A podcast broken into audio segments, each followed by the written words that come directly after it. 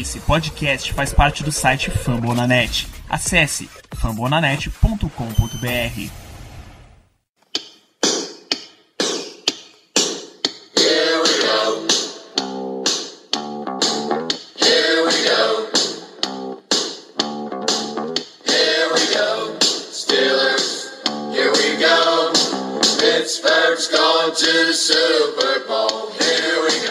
Muito bem, pessoal, vamos começando mais um episódio do Black Yellow BR Podcast, o seu podcast do Steelers em parceria com o site fambonanet.com.br.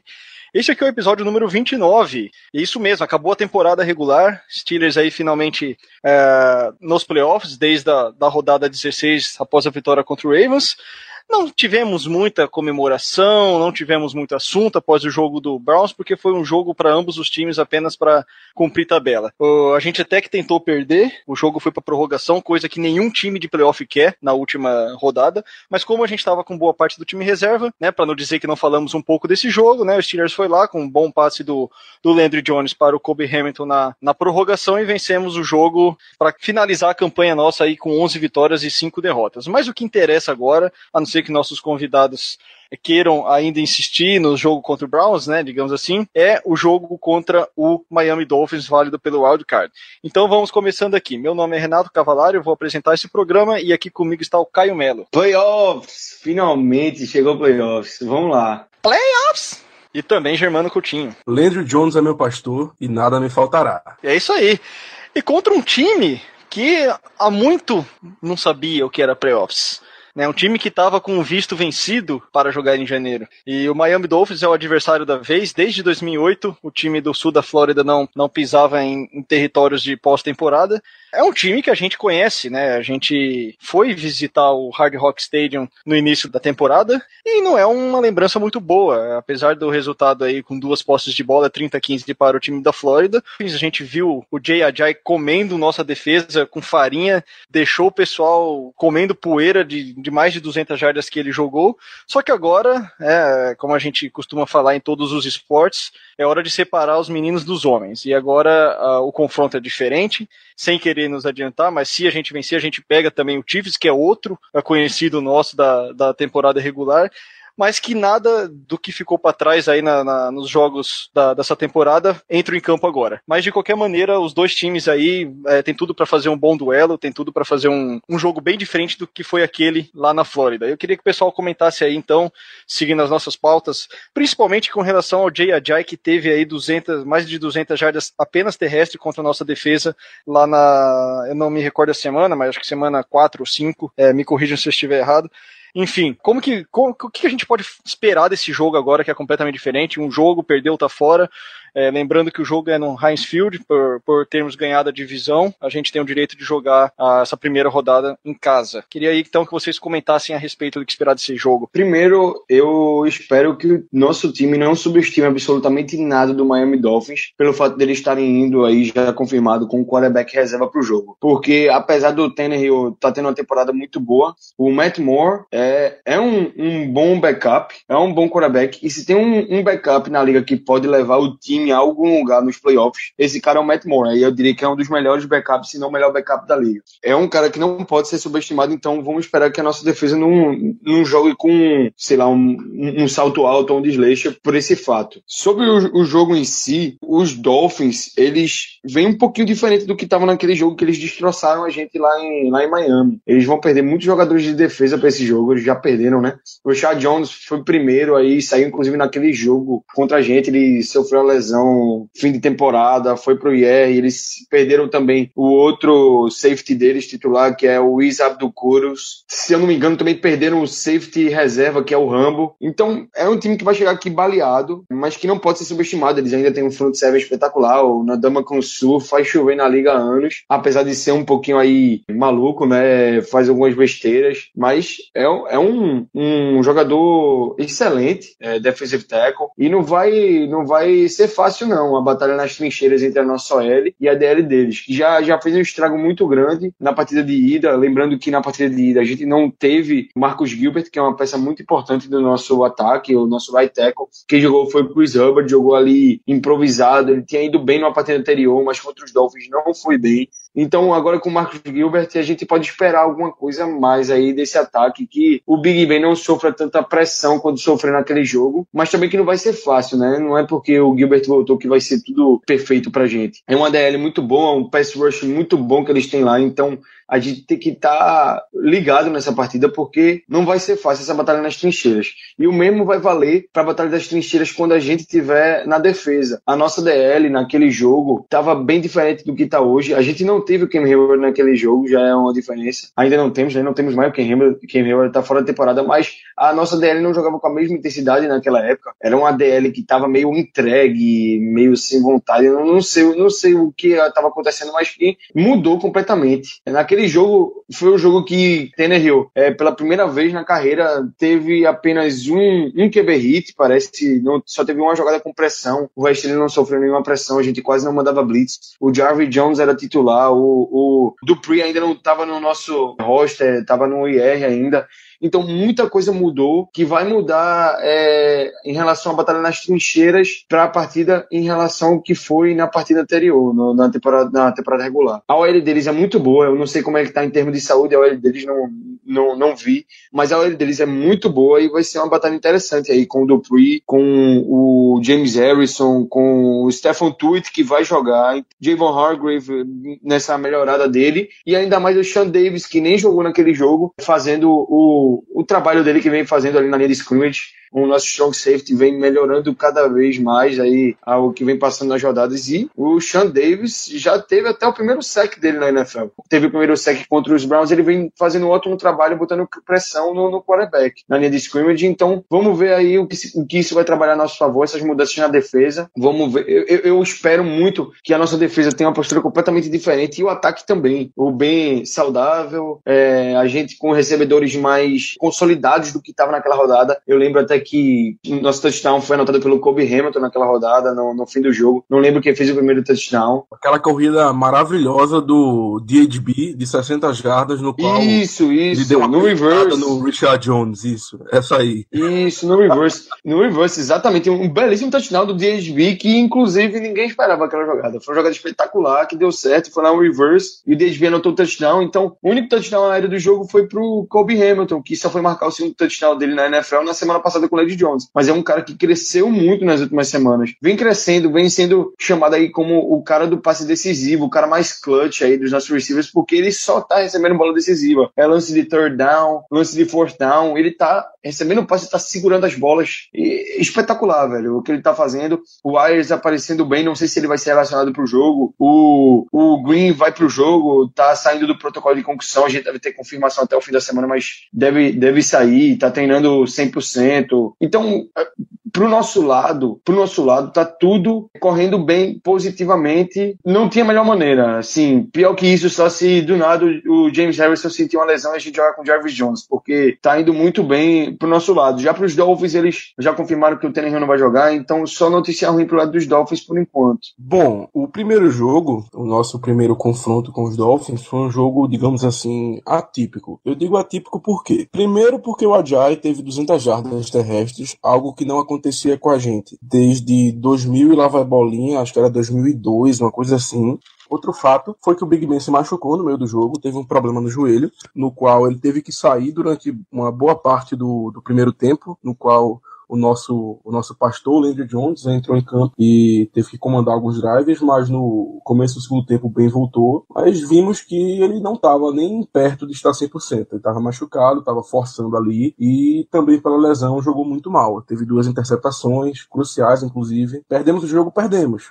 Mas por que a gente perdeu o jogo? Primeiro, porque o Ben machucou. Jogar com quarterback machucado nunca é bom. E segundo, porque também a gente cedeu 200 jardas para um corredor, que é um absurdo. Esses foram os, os dois motivos principais para a gente perder o jogo. Além disso, como o Caio já falou, estávamos sem vários titulares hoje. O Sean Davis não era titular, não era titular. o Hayward, que é titular, mas que infelizmente está no IR, é, não jogou também. O Harrison ainda não era titular, ou seja, estava dividindo snaps com os outros outside linebackers. O Dupree estava no IR, não tinha voltado ainda. O Jarvis Jones era titular, o que por, si, por si só já explica. O, o Gilbert também estava machucado, jogou reserva dele. Então, assim, o nosso time tá bem mais completo. E além disso, também o, o Ladarius Green deve estar tá voltando aí, que também não jogava na época. Esse, esse, por isso esse jogo foi atípico. O time tava muito desfalcado. O quarterback machucou. Em decorrência dessas duas coisas, cedemos 200 jardas para alguém. E olhando pelo lado positivo, mesmo assim a gente só perdeu de 30 a 15. Uma diferença de basicamente duas posses de bola.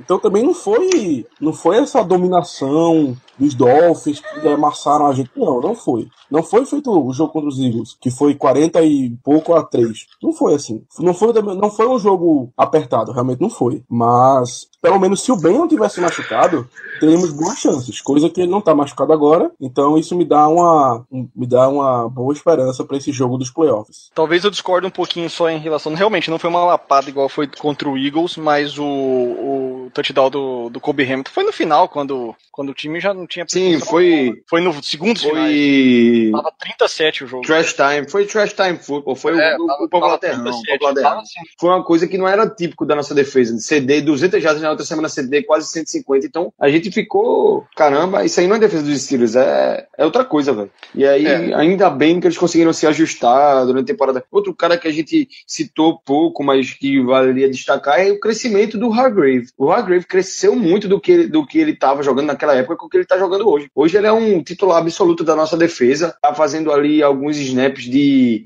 defensive end também, outros de nose tackle, e ele tá indo muito bem, pô. Ele tá indo muito bem, não tem comparação pro que ele foi naquela rodada com o que ele joga hoje. A gente tá falando de três rookies, né? A gente tá falando do Art Burns, do Davis Isso.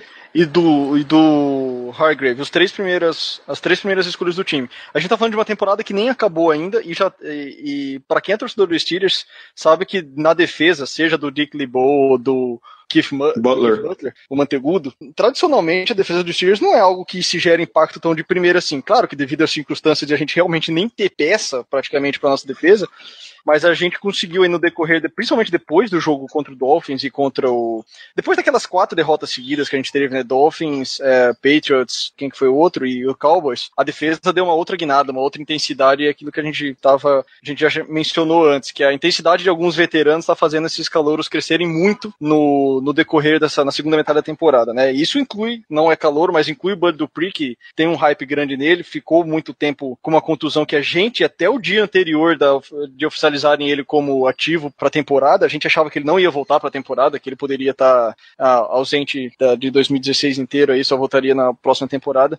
Então, é, é, assim, a gente tá voltando, né? A gente tá falando de três calouros que, que podem ainda estar tá cometendo aquelas falhas bizonhas, algumas coisas, perder tecos, né? Se trombarem, errar a marcação. Mas a gente tá falando três caras aí com potenciais. É muito difícil dentro de um draft você conseguir arrancar elogios da torcida dos Steelers em, em três rodadas diferentes, três calouros de defesa, né? Então, realmente, falha essa menção aí com, com a diferença da perspectiva da semana 6, agora oficializando que foi a semana que a gente perdeu pro, pro Dolphins, para agora a semana de wild card aí, que são 11 semanas após o 12 semanas, né, melhor dizendo, após aquele confronto. Então, a situação inteira muda. É, o próprio Dolphins, que estava com bastante desfalque na OL, é, a gente também criticou muito a derrota porque a nossa DL não conseguiu pressionar muito uma OL completamente desfalcada do Dolphins naquela semana. E agora a gente está vendo que alguns jogadores nossos estão voltando, né? O Tweet vai voltar, vai jogar. Felizmente a gente não vai ter o Hayward para a temporada, já já sabemos disso há um bom tempo,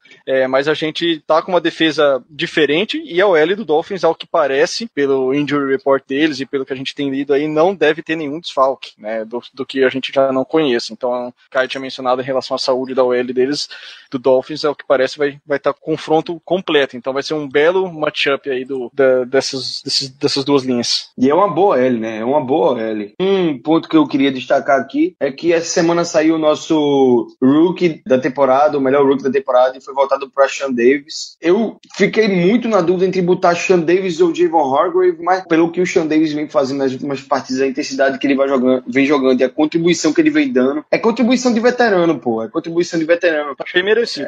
Eu também achei merecido pelo que ele veio fazendo nas últimas rodadas, nas últimas sete partidas. Realmente, é, não dá para tirar essa do Sean Davis, mas tem que ter uma menção honrosa pro Javon Hargrave, que realmente vem muito bem na temporada. O Artie Burns foi o primeiro rounder, mas aí é o que menos passa segurança, é o que menos está consolidado, mas também dos três dá para notar que era o mais verde também. Acho que, o acho que conta muito o fato do Sean Davis ter sido jogado aos Lobos já praticamente desde a primeira rodada. A gente lembra que ele ficou como níquel, coisa que nós adoramos, só que não. Ele ficou como níquel aí um bom, alguns bons jogos, e aí a gente descobriu que um safety estava jogando bem de safety, né? Uma coisa. Exatamente. Uma, é, quando ele foi para a posição original dele, que é safety, ele começou a. Foi assim, notável a diferença de, de, de qualidade de eficiência dele em campo, né? Do, da contribuição dele. O Caio falou perfeito, a contribuição de veterano para um Hulk. Então ele jogou como um verdadeiro safety, contribuiu muito aí para a gente segurar algumas vitórias. Na, na, não vou nem dizer segurar, mas conseguir algumas vitórias sim pelo lado defensivo. E eu achei bastante merecido. Outro que vem jogando muito bem, que cresceu muito nessas últimas sete vitórias, foi o Lawrence Timmons. Parece que a defesa, depois daquela derrota para os Cowboys, girou aí uma chave, a chave de vamos jogar muito, e começou a realmente jogar muito, porque aquele jogo dos Cowboys realmente acendeu o alerta que precisava para a defesa entrar no, na, no campeonato, entrar na temporada. Então, foi muito importante. Apesar de ter doído muito aquela derrota dos Dolphins, doeu muito, doeu, mas foi muito importante para nosso time. Pode ser que isso aí seja tenha sido o fator decisivo para quem sabe a gente chegar no Super Bowl, entendeu? Por isso que eu achei que no final das contas aquela derrota dos Cowboys foi dolorosa, mas necessária. Inclusive essa derrota contra os Cowboys marcou o último jogo que o Sean Davis basicamente jogou mal. Que inclusive naquele último drive Isso. dos Cowboys, o Sean Davis fez aquela falta de face mask que basicamente deu a, a opção dos Cowboys de chutar o field goal e ganhar o jogo. Isso, então, isso, exatamente. Marcou, além de marcar a virada da defesa, marcou especialmente, especificamente, a virada do Sean Davis. Isso, e, Meu exatamente. E eu, se lembra que o Big Ben falou depois da derrota contra o Cowboys? Ele falou assim: o campeão do Super Bowl perdeu seu último jogo. E de lá para cá o Steelers não perdeu mais. Mas é o que eu lembrei isso, né? Ele falou: o campeão do Super Bowl perdeu o último jogo, sem querer zicar, né? Mas, enfim.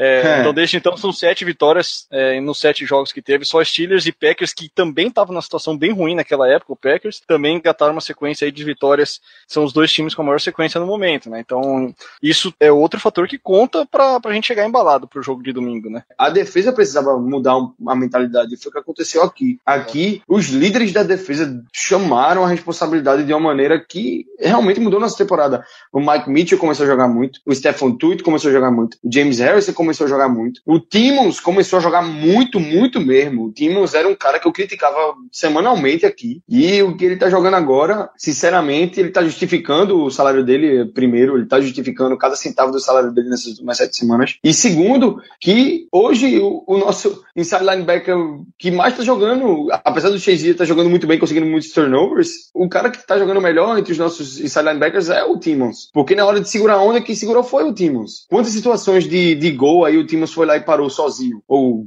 foi te, de, teve o teco mais importante a participação mais importante no teco. Quantas jogadas ele participou assim, conseguiu interceptação, inclusive, em partidas importantes. Espetacular o que o Timmons vem fazendo nessas últimas rodadas. É, tem que, tem, que, tem que ser justo, né? A gente criticou muito ele na primeira semana, na primeira metade, né? E realmente ele vem contribuindo muito. Só dele ter parado de marcar o wide receiver no meio do campo, meu amigo, já um avanço, já é um avanço significativo, cara. Mas é, é aí que tá. Esse, esse, esse fato aí de marcar o slot receiver no meio do campo não era culpa dele. Não, a culpa não. dele era de não conseguir acompanhar. A culpa dele era porque ele não conseguia acompanhar, porque é o trabalho dele. Mas quem tava colocando ele para fazer isso é, tem muito mais culpa que ele, entendeu? Porque sabe, tava vendo que ele não tava conseguindo, tava prejudicando o time e insistia nisso. E quando isso foi mudado, tá aí a diferença absurda. Inclusive Exatamente. coincidiu também com a tirada do Sean Davis do Nico, né? Hoje o nosso Nico tá sendo o William Gay e tá fazendo um, ótimo trabalho. O William Gay é o William Gay. Né? Coisa que a gente pedia desde o começo, né? Pra gente sempre falar no podcast que o, William Gay, apesar dele, dele ser um cornerback titular nosso, ele, tava,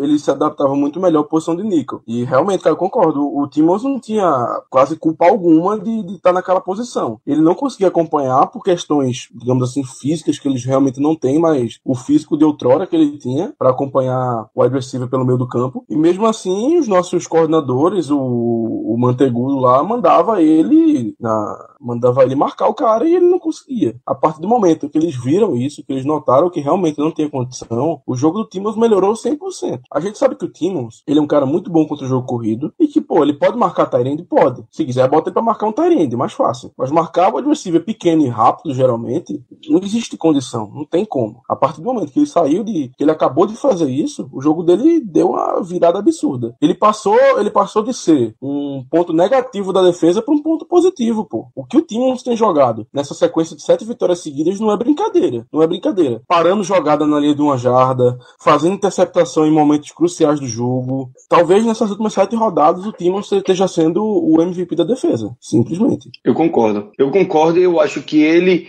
é, por, por, pelo que ele fez nesses últimos sete dias, eu acho que a gente vai ficar entre ele e o Sean Davis para ser o MVP da temporada. Eu acho que vai ficar entre esses dois. Eu, o único cara que eu colocaria na disputa com, com, com esses dois é talvez o Tweet, talvez o Tweet, porque ele realmente está jogando muito no, no que ele também mudou aí a mentalidade na temporada, ele vem jogando muito, mas um cara que é constante, que vem muito bem do início ao fim da temporada. Eu já sei quem é. É o Ross Cockrell. Ross Cochrane. Impressionante que esse cara joga, impressionante como a gente não escuta ele, não fala dele, passa despercebido, mas quando a gente olha pro, pro, pro wide receiver que estava alinhado com ele, os números são expressivos para dizer o contrário. Em relação ao cornerback, não tem, não tem um wide receiver que chegue e bote números absurdos contra o Ross Cockrell. O único. Teve um drive do, do Brandon Marshall na semana. Acho que foi semana 3 ou foi semana 4, que ele teve um drive muito bom em cima do Ross Cockrell e ponto. Só só. Qual foi o último, o último big play que essa secundária cedeu e que o Ross Cockrell teve culpa? Foi semana 5. Semana 5 foi a pior, tal, talvez a pior partida do, do Cockrell na temporada. Eu acho que o Ross Cockrell é um dos caras, é o cara que eu, é o defensive back do nosso time que menos cedeu jarda, eu não tenho dúvida disso. Eu não tenho dúvida em afirmar isso, que ele é o, menos, que é o defensive back que menos cedeu jarda e luta tranquilamente para o Defensive MVP. Ele, é, Shazier também, uma temporada muito boa de Shazier. Timmons e o Sean Davis, mim, são os que, que disputam o MVP. Talvez colocaria o Stefan Tuitt aí para não ser injusto com ele, mas para mim são esses quatro. Apesar do, apesar do, do Cockrell realmente estar tá jogando muito, para mim, se a gente fosse dar um MVP da temporada pelos 16 jogos, eu vou dizer agora quem é. Nosso querido James Harrison, porque é incrível. Ele no time. Porque o que é o MVP? É o most valuable player, no caso. Teoricamente, ser o jogador mais valioso. E vou ser sincero, o Harrison, mesmo sem é, ter os stats, sem conseguir tantos sacks como ele conseguia antigamente, a quantidade de pressão que ele consegue no quarterback adversário é uma coisa absurda. Eu não discordo quando não, velho. Tá eu não discordo quando não. Quando o Harrison tá em campo, def... quando o Harrison tá em campo, a... o ataque do time, a linha ofensiva, eles têm que fazer um esquema especial para bloquear o Harrison, pô. Porque você, se você botar o Harrison contra 90% dos tackles da liga, ele vai ganhar ele vai ganhar o Harrison com 38 anos de idade. É o melhor jogador da nossa defesa, pô. Isso é um absurdo. E não é porque, e não é porque a defesa seja esteja ruim. ruim. A defesa tá jogando bem, pô. A defesa tem jogadores bons. Tem o Hayward, tem o Tweet, tem o Shazier, tem jogadores, tem o Mitchell, tem jogadores bons, mas com 38 anos de idade, o Harrison consegue ser o melhor jogador da defesa, pô. Consegue ser o mais efetivo. Se eu tivesse que dar hoje um MVP da temporada regular da defesa, para mim era o Harrison, sem dúvida alguma. Concordo contigo, velho. Eu concordo com o teu ponto de vista, apesar de, tipo, realmente a contribuição que ele teve quando entrou no time foi absurda. Ixi, caiu, caiu. Rapaz, foi tão absurdo que ele caiu. Foi tão absurdo que ele caiu. Menos 7. Opa. Nossa. Fui eu que caí só? Foi. Só eu que só caí? Você. Foi, foi tão absurda a contribuição do, do coisa o que Harrison. você caiu, velho. O, Harry, o Harrison achou que era um quarterback, pô, aí te derrubou. Caramba, Isso que é pressão, né, a internet, velho. Isso Sim, que é pressão. Eu tenho certeza que Germano vai deixar a parte que eu caí, Germano disse, eita, foi tão foda que Harrison derrubou o Caio. Com certeza ele vai deixar essa parte. Claro que eu, eu recomendaria. Deixar. Claro que Continuando. Foi mal a queda aí, galera. Harrison, me confundi com o quarterback. É, continuando, a contribuição do Harrison realmente foi absurda depois que ele voltou para o time que acabou com a rotação de outside linebackers quando saiu o Jarvis Jones e quando ele entrou no time. Também vale ressaltar a volta do Bud Dupree no time. Ele voltou e voltou muito bem. O cara voltou com a gana do cacete, porque ele viu o momento da defesa e ele voltou com a vontade de mostrar serviço valendo, porque ele queria estar tá jogando essa temporada toda claramente. Ele queria estar tá em campo é, desenvolvendo, porque é um cara que tem um talento absurdo e eu acho que vai ser o nosso futuro aí, franchise outside linebacker. Ele tem, ele tem potencial para ser muito bom mesmo. E pelo que ele fez nas últimas rodadas, isso aí já falando do Dupree, já saindo aí um pouquinho do Harrison, que eu concordo muito com o que o Germano falou. O Dupree, o que ele fez nas últimas rodadas, ele teve o maior número de sacks por um outside linebacker da, da AFC. E é uma, uma conferência que tem Von Miller, é, Khalil Mack, Justin Tom Bahali. Just, é porque o Justin Houston tá machucado, mas tem o D. Ford também, que tava jogando muito lá em Houston. Ah, é ou lá em verdade, tá Houston, ou, machucado. ou lá, em, lá em Kansas City. É, tem o Whitney Merciless lá em, em, em, em Houston. Tem, tem muitos outside linebackers bons. Tem o DeMarcus, DeMarcus Ware. Tem a duplinha infernal de Baltimore também, né? Tem o Terrell Suggs. Tem, tem- velho, tem muito jogador, muito outside linebacker bom. Aliás, muito linebacker também que é bom no pass rush. A gente tem um que ah, contribui muito no nosso elenco, que é o Lawrence Simmons, que quando vai pra pressão no quarterback, ele sempre contribui bem. E a gente tem esses caras na nossa conferência e quem liderou foi o nosso, o nosso querido Bud Dupree, que tá crescendo a cada semana e que eu acho que vai detonar aí nos playoffs. Vamos torcer aí pra ele ter um, um ótimo playoffs e pra voltar muito bem na próxima temporada, porque ele é um cara que vai contribuir muito pra nossa ainda. Perfeito. Acho que não, em relação a isso a gente não precisa mais adicionar muita coisa. E assim, tem um. A gente falou em prêmios aí, em possibilidade, né? Quem que seria nosso MVP defensivo, quem que foi nosso MVP, desculpa, nosso melhor calouro, né? Com o Sean Davis. E aí teve um outro cara que ganhou um prêmio também de melhor, que foi o MVP do time. Esse cara é muito amado por nós, mas que pra quem não sabe, ele nunca. Quem, quem que é esse cara mesmo? Eu, eu sempre esqueço o nome dele, cara. Como que é? Juice! Juice! Juice. Rigma Bell. Isso mesmo, galera. Livion Bell finalmente, né, vai fazer um, vai fazer sua estreia em pós-temporada. Jogador aí que já é amado por nós ah, durante a temporada, odiado quando vem aquelas notícias de suspensão dele e, e a gente xinga ele. Mas, mas ele finalmente vai fazer sua estreia aí na, na pós-temporada. A gente sabe da importância dele. Não é à toa que novamente ele é o MVP do time. É, e mereceu. Ele, ele está na disputa, não, a gente não sabe como vai ser, mas muitos gostariam de vê-lo como MVP da temporada. Não estou falando por clubismo, estou falando por, por coisas que a gente lê, pelo- pela, pela contribuição dele realmente na. Se a gente for pegar só por números, ah, talvez não seja, enfim. Mas enfim, galera, o que, que, vocês têm a dizer? O que, que vocês esperam do, do Bell? Finalmente a gente vai, vai entrar com, com o Antônio Brown, com o Big Ben e com Livion Bell num jogo, de- num jogo de pós-temporada aí. O que, que, que, esperar disso? Finalmente, Killer Bees em campo numa partida de playoffs. Os três, os três principais jogadores do nosso ataque, os três playmakers do nosso ataque, o Big Ben, o Le'Veon Bell e o Antonio Brown. Finalmente, né? Vamos ver pela primeira vez o Bell jogando a partida de playoff. E aí, pro, pro Bell, meu amigo, eu só tenho uma coisa a falar. MVP, MVP. Pode puxar o grito aí, viu, Germano? Pode puxar comigo, MVP. MVP! MVP! MVP. Velho, é, MVP. Pra mim é o MVP da temporada. Sem clubismo. Ele, ele jogou muito essa temporada. Ele perdeu três jogos e conseguiu acabar como o, o, o quinto melhor em jardas porque não jogou o último jogo. Porque se ele tivesse jogado o último jogo, ele com certeza seria o número dois em jardas da NFL. Ele terminou em quinto, ele ainda foi top 5 com três jogos a menos. Ele liderou em, em,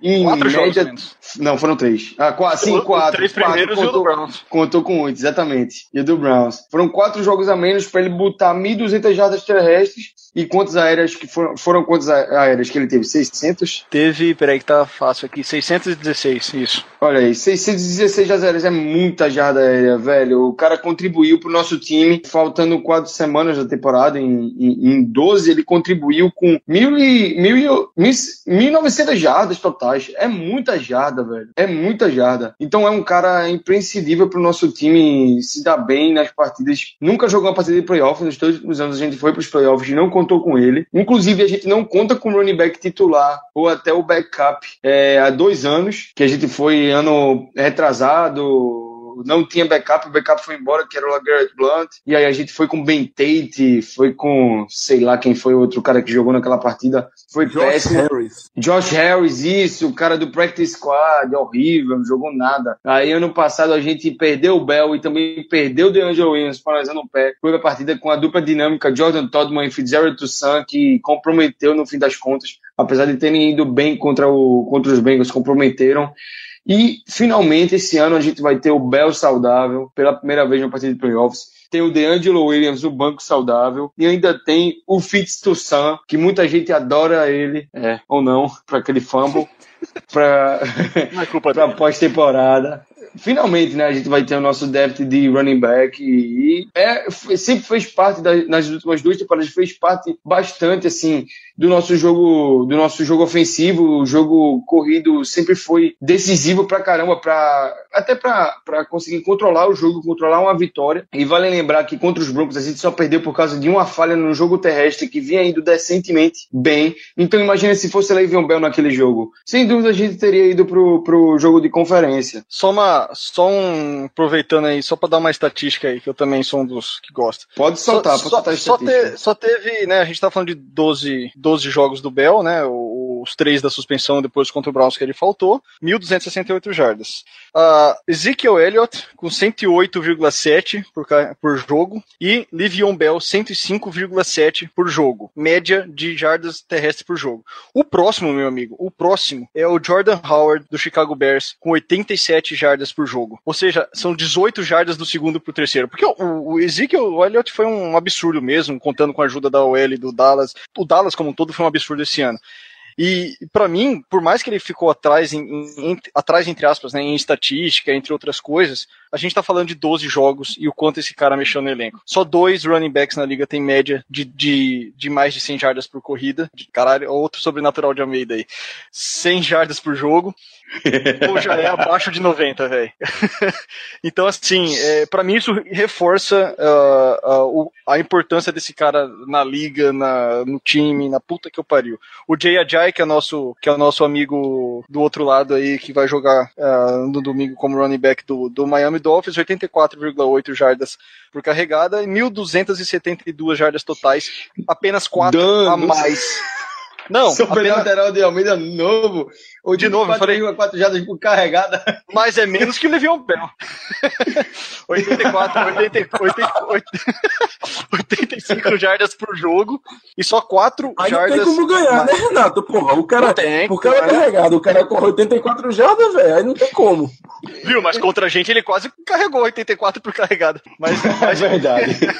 mas enfim, o que, eu, outro, o que eu queria comparar, obviamente só números não falam, mas assim, o Bell 4, com 12 jogos eu preciso ver realmente quantos jogos o Ajay jogou. Mas ele teve 4 jardas a mais só na temporada que o Bell. Ajay jogou 15. Ou seja, em 15, em 3 jogos a mais ele teve. E, e ele teve uma temporada monstruosa, né? Isso não, não, não, não tira o mérito dele. São 1.272 jardas, 4.9, igualzinho o Livion Bell, 8 touchdowns.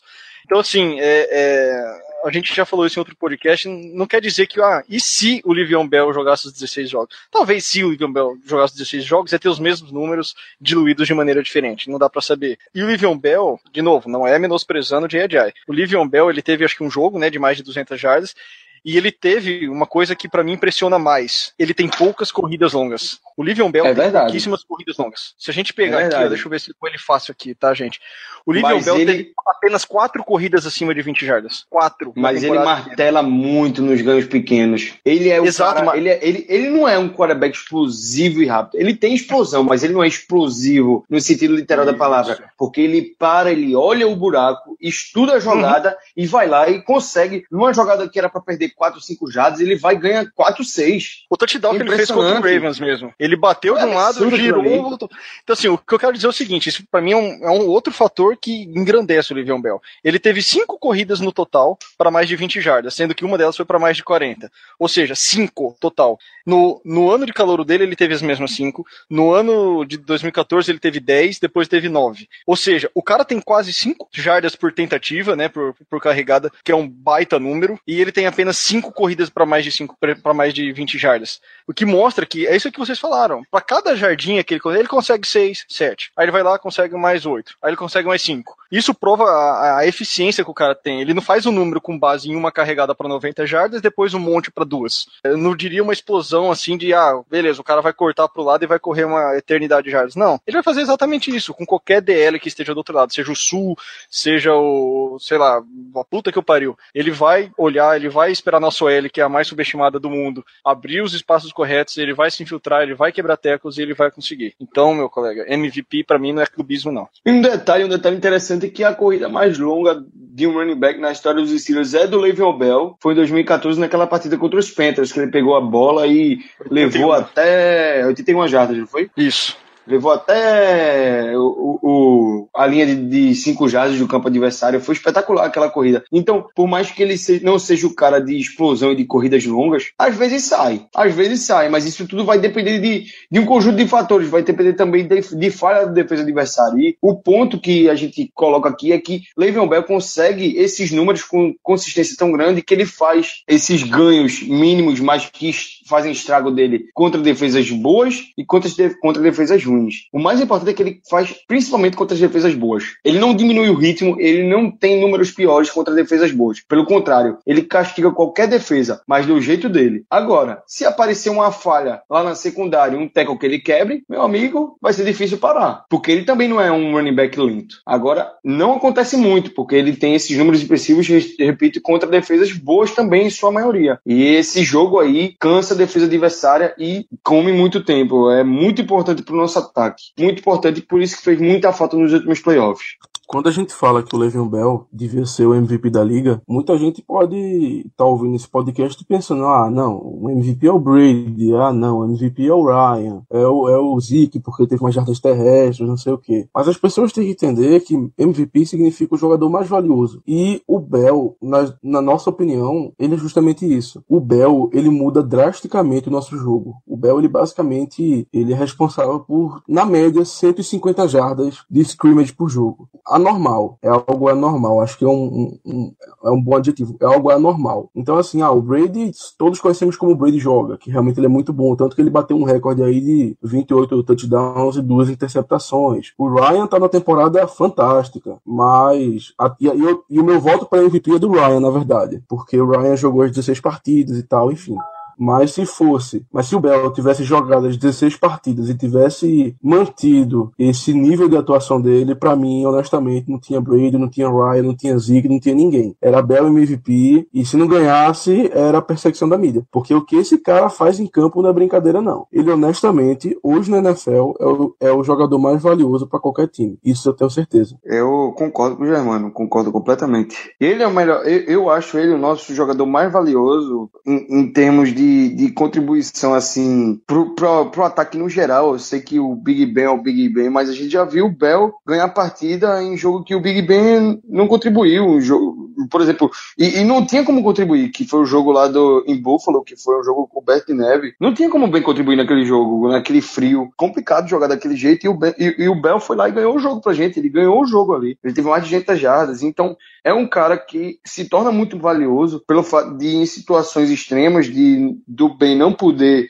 ser o nosso jogador mais valioso, ele vai lá e, e, se torna esse cara pra gente. Então, se eventualmente a gente precisar dele, ele vai lá e vai, vai ter contribuição dele decisiva a nosso favor. Então, beleza, pessoal. Outro, outro reforço importante que, aí que a gente vai ter, que é um cara aí que voltou a treinar e já tá praticamente certo, só um, uma grande surpresa para tirá-lo do jogo, é o nosso tie-end Ladarius Green, que né, aquelas polêmicas todas, mas sofreu uma pancada na cabeça, ficou fora da, das últimas semanas aí e vai estar, tá praticamente confirmado aí para enfrentar o, o, Dolphins então domingo, que é um setor que a gente tem que valorizar no nosso time, né? Obviamente é um, a gente tem no Ladarius Green um jogador atlético contra um, um setor questionado do, do Miami Dolphins para a questão de marcar tie ends. Então como que a presença do Green, pessoal, vocês acham que pode ser fator decisivo? Se pode ser fator decisivo, a gente sabe que a gente tem o Bell, a gente sabe que a gente tem o Antônio Brown, que são jogadores playmakers, mas outros jogadores também podem ser decisivos e a, a, o Green pode ser um deles. Ele realmente pode desequilibrar aí caso a gente encontre dificuldades em outros setores.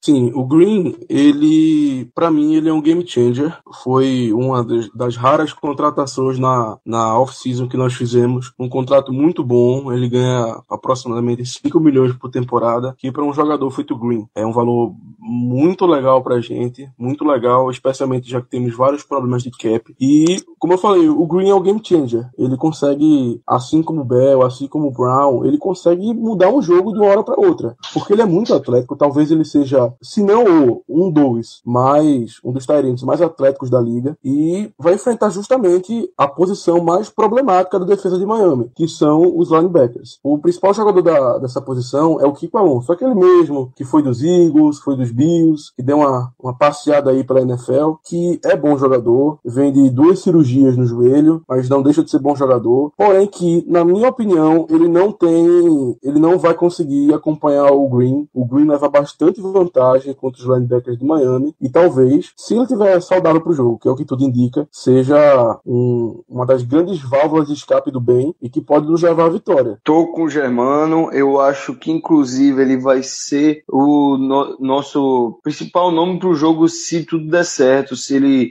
tiver saudável, se ele for pro jogo, ele vai ser o alvo mais visado. Tanto o Ladarius Green quanto o Eli Rogers vão ser importantes no jogo, mas muito mais o Ladarius Green. Por quê? Porque o Ladarius Green é um cara que vai levar vantagem em relação aos linebackers deles pelo tamanho e velocidade. O Kiko Alonso é o cara que você lembra quando pensa nos linebackers dos Dolphins, mas aí você também lembra que o Kiko Alonso não é mais aquele mesmo linebacker com vigor físico que ele tinha quando foi draftado uns anos atrás. Ele teve duas cirurgias nos joelhos, então é, vai ser difícil ele acompanhar a velocidade do Green. O Green é um Tyrene rápido, que é um, uma característica típica até para Tyrens. Geralmente Tyrens são mais pesados. E é um Tyrene rápido, que é muito bom na rota, na, na execução de rota. Então ele vai ser muito importante ali para os passes no meio do campo. Posso exemplificar é, essa, esse estrago que o Green pode fazer pelo meio do campo. Eu não consigo não lembrar da jogada de, de recepção, inclusive que ele se machucou contra os Bengals, que recebeu um passe no meio do campo, uma jogada que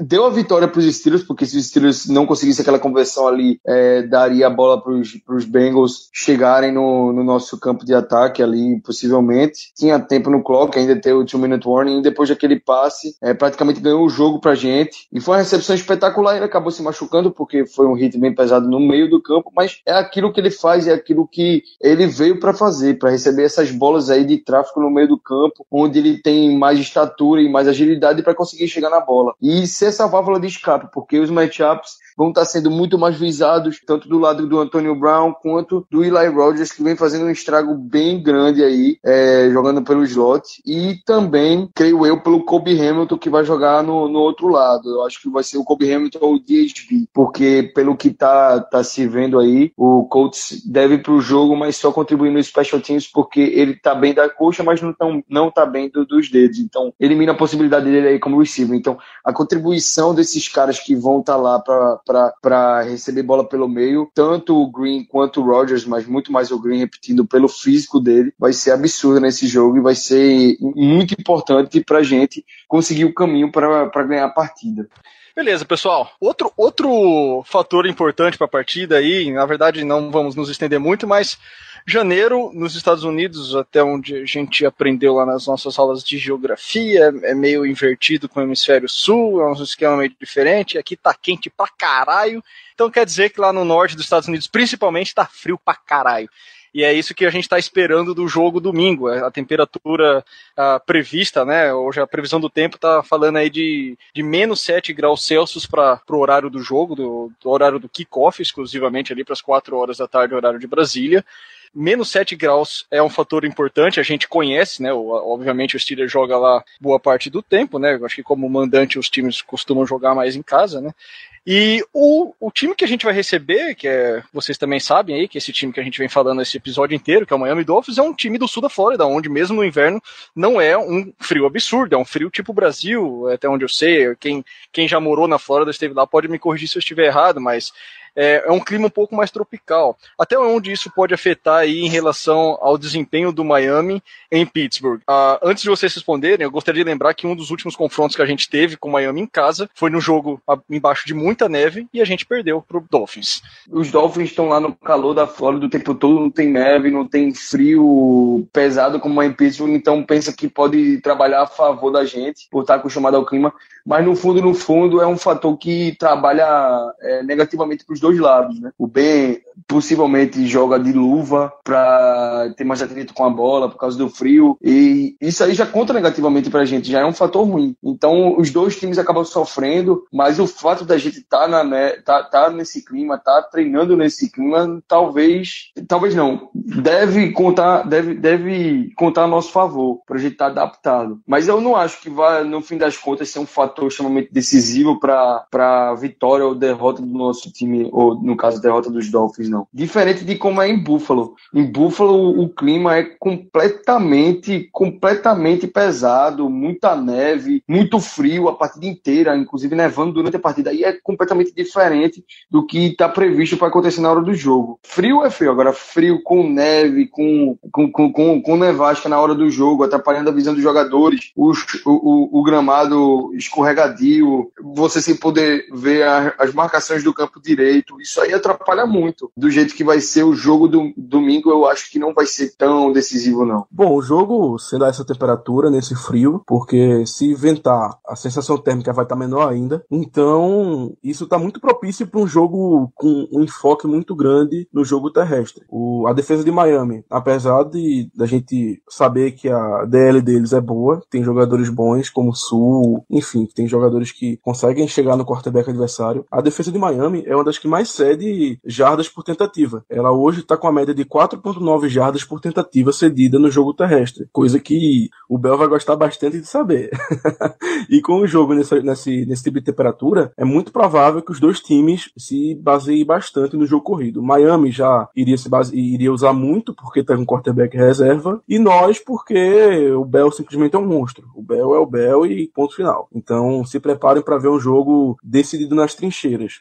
Defensiva também. É verdade, é um ponto bastante bastante enigmático, porque ninguém sabe como é que a linha defensiva vai estar. O Tweet deve voltar para o jogo, como a gente já abordou um pouco mais cedo no podcast. Ele treinou 100% essa semana, ele e o Green. Então, talvez a volta do Tweet ajude bastante. O Hargrave estava no protocolo de concussão, mas já deve ter voltado. Eu lembro que eu vi alguma, alguma Já, ele voltou no próprio jogo, ele voltou no jogo. No jogo mesmo ah, ele então, foi liberado. Então, então ele, tá é o Tio Aldo também contribuindo muito bem. Isso. O único, o único daqueles jogadores que novos, assim, que estão jogando, que, não, que eu não gostei muito foi o Maxi, né? O Maxi não. É, também não gostei desse cara. Eu achei ele bem fraquinho, mas pelo que está sendo especulado aí, ele não vai, vai ficar inativo para o jogo e se ficar ativo deve ser as últimas opções. É, o é Ricardo é Métis também não... vai depender também do Ricardo Métis. Se o Ricardo Métis também não, não melhorar dessa lesão aí no, no tornozelo dele, o que não, não teve muita atualização, não vi muita atualização sobre como está o tornozelo dele, eu acho que vai ser decisivo aí pro, pro Max jogar ou não. É aquela coisa, a gente também não pode esperar muita coisa de um jogador que seria a terceira opção da linha defensiva, né? Mas enfim, deixa o Max lá, espero que ele não veja muito campo. E é muito bem lembrado, Caio. Talvez a, a maior questão do jogo seja a nossa linha defensiva desfalcada do jeito que tá contra o jogo corrido de Miami que nos deu tanto problema no primeiro confronto entre as equipes. Perfeito. Sem mais delongas, considerações finais, Caio. Rapaz, sinceramente, se tudo der certo, próxima semana a gente vai estar aqui de volta falando sobre o jogo dos Chiefs. James Harrison passou por lá de novo. Harrison! E Harrison saca Caio mais uma vez do podcast. então, beleza. Rapaz, eu espero que o Harrison peraí, peraí, peraí, segure um pouco dessa, dessa alegria dele, dessa vozinha dele. Porque tá foda, velho. Achei que ia demorar mais. Segure pro jogo, né? Que segure pro jogo cair de novo. É. Vai, beleza. Vamos fazer de novo. Vai, pode começar do zero, Caio. Beleza. E de volta falando do jogo dos Chiefs porque eu estou muito animado para esses playoffs, estou muito mais animado do que estava no passado, não podia ser diferente. No passado a gente chegou aos trancos e barrancos, esse ano a gente chegou bem, de uma certa maneira de ver, a gente está com um time saudável, então tem tudo, tem tudo para a gente ir longe nesses playoffs. Não sei se a gente vai ser capaz de chegar no Super Bowl, mas tem tudo para a gente ir longe. Estou confiante, estou confiante no jogo desse final de semana, estou achando que a gente vai conseguir nos olhos para devolver é, aquela, aquela partida que está engasgado ainda com com, os Dolphins, é em casa, é no Heinz Field, vamos fazer prevalecer, fazer prevalecer aí o mando de campo e vamos, vamos ganhar essa partida. Tô confiante. Germano? Um pouco mais cedo no podcast, Renato, você perguntou o que a gente esperava do, dos Killers B, todos saudáveis para esse jogo. E eu espero estar ereto na hora do jogo, porque eu, eu imagino bastante emoções, bastante sentimentos assim, profundos, né? Porque é uma delícia de se ver. Os três juntinhos ali jogando bem é uma delícia.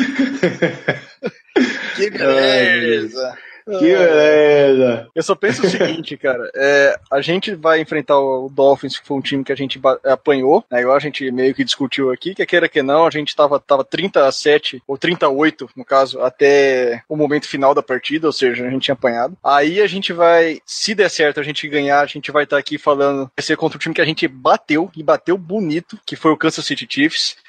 E o fato do Kansas City Chiefs tá, ser o segundo colocado na UFC só prova que dentro dos playoffs as coisas mudam. Então, não, não, não vou me adiantar, mas se a gente for até o Super Bowl, nosso caminho vai ser, vai ser com times conhecidos, porque eu não considero que Raiders ou Texans vai vencer o Patriots lá em New England. Então, tanto o Dolphins, tanto o Chiefs, tanto o Patriots são times que a gente jogou e a gente perdeu de dois deles. Então, se é hora de redenção pro Steelers de alguma maneira, que seja agora nos playoffs, que a gente tem muito pra brilhar sim, apesar do time tá, que nem o Caio falou, não sei se a gente tem cacife pra ser campeão, mas, mas tá animador. São sete vitórias seguidas e o hashtag empolgou ainda tá bem aceso. É isso? Renato, eu só, Só- quero mandar uma. Eu só quero aproveitar e mandar uma mensagem pro Antônio Brown, pode ser? Oh, mas, mas sempre, até duas. AB, o seu sorriso me dá onda. Puta que pariu. Eu não sei se eu coloco isso no Xvideos ou se eu coloco isso no, no, no- no horário alternativo do Multishow. Queria eu que o Bel gostasse da música, pô, porque aí ele parava de fumar maconha, né, velho?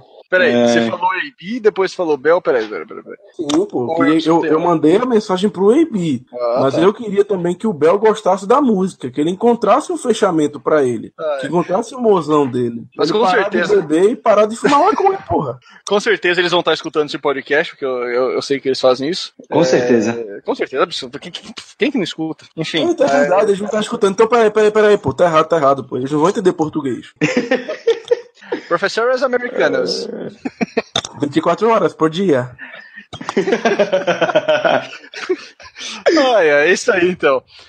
Ah, Caio, você ia falar alguma coisa mais ou não? Não, não, eu só, eu só ia complementar aqui que Houston e, e, e Raiders vão fazer a partida tipo, ah, quem quer perder pros Patriots? Quem quer perder pros Patriots? Se brincar, se os dois entrarem num acordo ali, eles, os dois perdem e os Patriots já vão direto pro jogo de conferência, que tá no mesmo, né? Meio cruel, né? Pelo amor de Deus. Eu, eu, ia, eu ia complementar, Caio, o que tu falou, dizendo que esse jogo ia separar os meninos dos homens. Porque quem vai ver esse jogo realmente é um viciado. Mas isso Ah, é não, pelo amor de Deus. Não, não, mas isso Me não é verdade. fora não. dessa. Isso não é verdade, não, porque o jogo que realmente separou os meninos dos homens foi o nosso jogo contra os Browns. Ali, realmente. Exatamente. Eu vi esse jogo. Porra! Vi o Você jogo é herói, inteiro link clandestino. Vi todo. Que Você jogo é do caralho.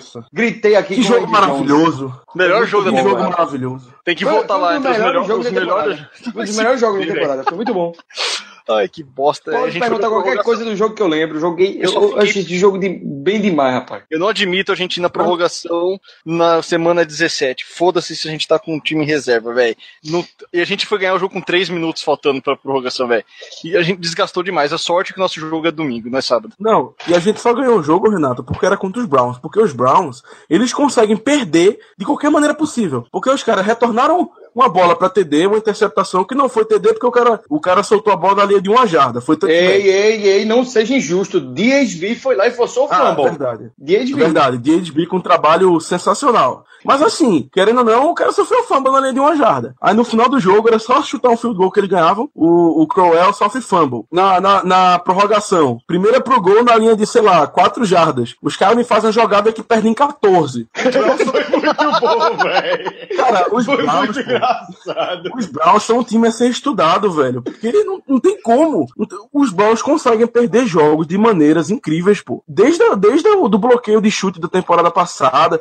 Olha, você pensa no jeito mais esdrúxulo possível de perder um jogo, ou os Browns já fizeram, ou eles vão fazer, pô. É impressionante. E olha, última coisa, minha última consideração final, eu não falo mais nesse podcast. Nesse jogo, eu tive certeza absoluta que eu amo esse time. Porque a gente tava jogando contra os Browns na semana 17, num jogo que não valia nada, e eu perdi a tarde do meu domingo assistindo o jogo e comer e torcendo realmente pra gente ganhar, pô. Eu tava, eu tava me dando embrulho na barriga nesse jogo, velho. Mesmo sabendo que não valia nada. Então, realmente, depois desse dia, eu posso dizer sem sombra de dúvidas, eu amo esse time, velho. Parabéns aos envolvidos. É isso aí, galera. Uh, se fosse ficar falando do Browns aqui, com todo respeito aos Browns e seus torcedores, é, o Germano falou que merece ser estudado, a gente acabaria fazendo um outro podcast só dedicado a isso.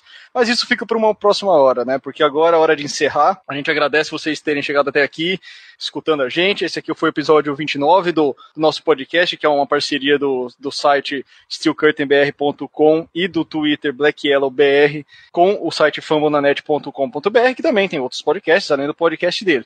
Espero que vocês tenham gostado desse episódio. Continue conosco, é, continue com a cobertura lá no Twitter, continue interagindo. É isso que a gente faz sempre. Os recados são esses, aquelas coisas lá, tal, tal, tal, tal, sei que, é isso, aquilo. Dá like, continue assim, maravilhoso. Espero ver vocês aqui, melhor, espero estar falando com vocês aqui semana que vem para comentar o pós-jogo da nossa vitória e do pré-jogo do divisional contra o, contra o Kansas City Chiefs.